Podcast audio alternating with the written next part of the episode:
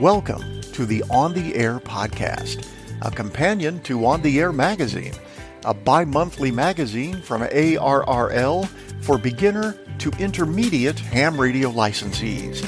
I'm your host, Steve Ford, WB8IMY.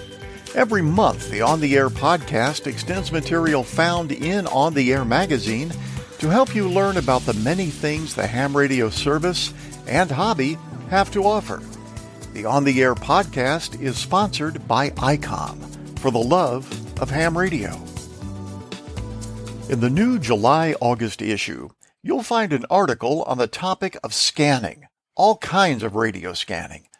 That's because almost every modern commercial transceiver comes with the ability to scan through its receive frequencies, so it's a good idea to become acquainted with how scanning works. You'll find scanning features in many HF radios, although they really aren't used very often. It's difficult to scan for signals when they're constantly varying in strength or when there's noise or interference. But VHF and UHF FM transceivers, including handheld transceivers, have scanning features and they get used a lot because scanning works much better on these quieter frequencies. As the article describes, scanning allows you to sweep through many different frequencies at lightning speeds, much faster than you can tune on your own. Thanks to scanning, you can easily keep a close watch on all the activity taking place in your area. And we're not only talking about ham activity. Many VHF radios can receive well beyond the amateur frequency bands, and by using the scanner, you can find all sorts of interesting signals, such as fire and rescue. Engine 1, Squad 8 with an ambulance, 181 East Main Street, 181 East Emergency House. Or if your radio covers the AM aeronautical band, you can even scan through signals from aircraft. 2875, exit 535, good day. Uh, Santa, good afternoon, this is the Virgin 103, my heavy flight level 400. 12875 UPS 203, good day. The article describes some ways you can get the most out of your scanning features, but there are a few types of scans I'd like to discuss in more detail. Let's talk about Priority Watch. This is a special type of scan that allows you to keep an ear to a frequency that's important to you. Maybe it's your club repeater where your friends hang out. Priority Watch will let you listen or operate on one frequency without the risk of missing a call at another frequency. Regardless of the frequency to which you've tuned your radio, Priority Watch listens to so-called call or home memory channels every few seconds, with five seconds being pretty much the common interval. These are special memory channels that you can program for those important frequencies. If a signal pops up on one of these channels, Priority Watch will linger there according to how you've set up the scan resume function. It may linger there for a few seconds, or it may stay for as long as there's activity. Priority Watch is a neat feature, but it has some drawbacks. With most handhelds, you'll hear a pop or a click every time Priority Watch checks the call or home channel. Some amateurs find this rather annoying, especially when it takes place during a conversation. Also, when Priority Watch is checking a call or home memory channel, it can sometimes become hung up if that channel is active. Priority Watch uses the same scan resume function as a normal scan. So if you've configured scan resume to not resume until a signal disappears, Priority Watch will do the same. This means that if you have some long-winded people on the home channel, Priority Watch may become stuck there.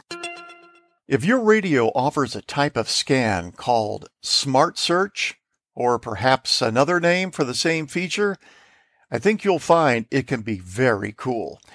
When you do a smart search, you configure your radio to begin scanning at a lower frequency and then continue scanning until it reaches whatever higher frequency you've set. Perhaps from, let's say, 144 to 148 megahertz. When it reaches that high frequency, the scan starts over at the bottom. During the scan, the radio listens for any signals it might encounter. Each time it picks up a signal, it stores the frequency of the signal into a set of temporary memory channels.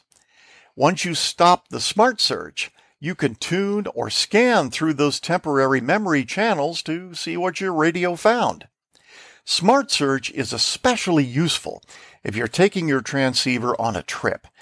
When you arrive at your destination, you can set up a smart search and quickly determine what sort of activity is taking place in the area.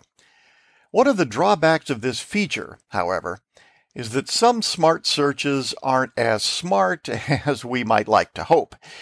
The radio isn't using artificial intelligence, so it has a difficult time distinguishing between real signals and just stray noise or interference. For instance, a smart search might come across a digital signal and store the frequency in memory. But when you finally check that memory channel, all you hear is this. Even so, smart searching does save time when you're otherwise busy. And then there is tone scanning. This special scanning feature listens for the presence of continuous tone coded squelch system tones, or CTCSS.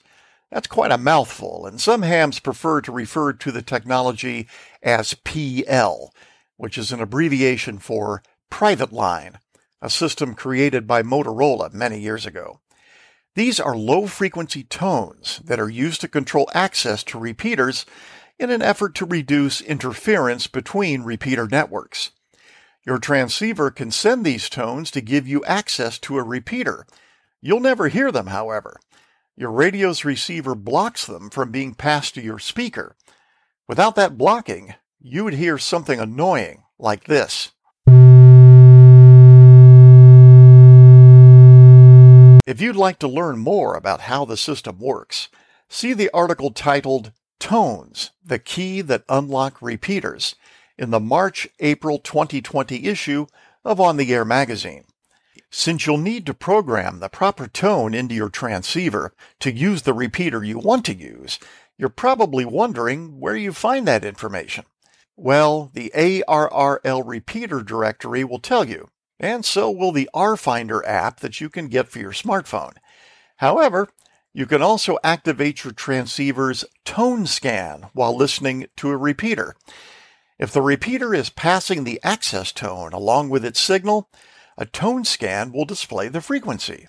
Then you can program your radio accordingly and you're good to go.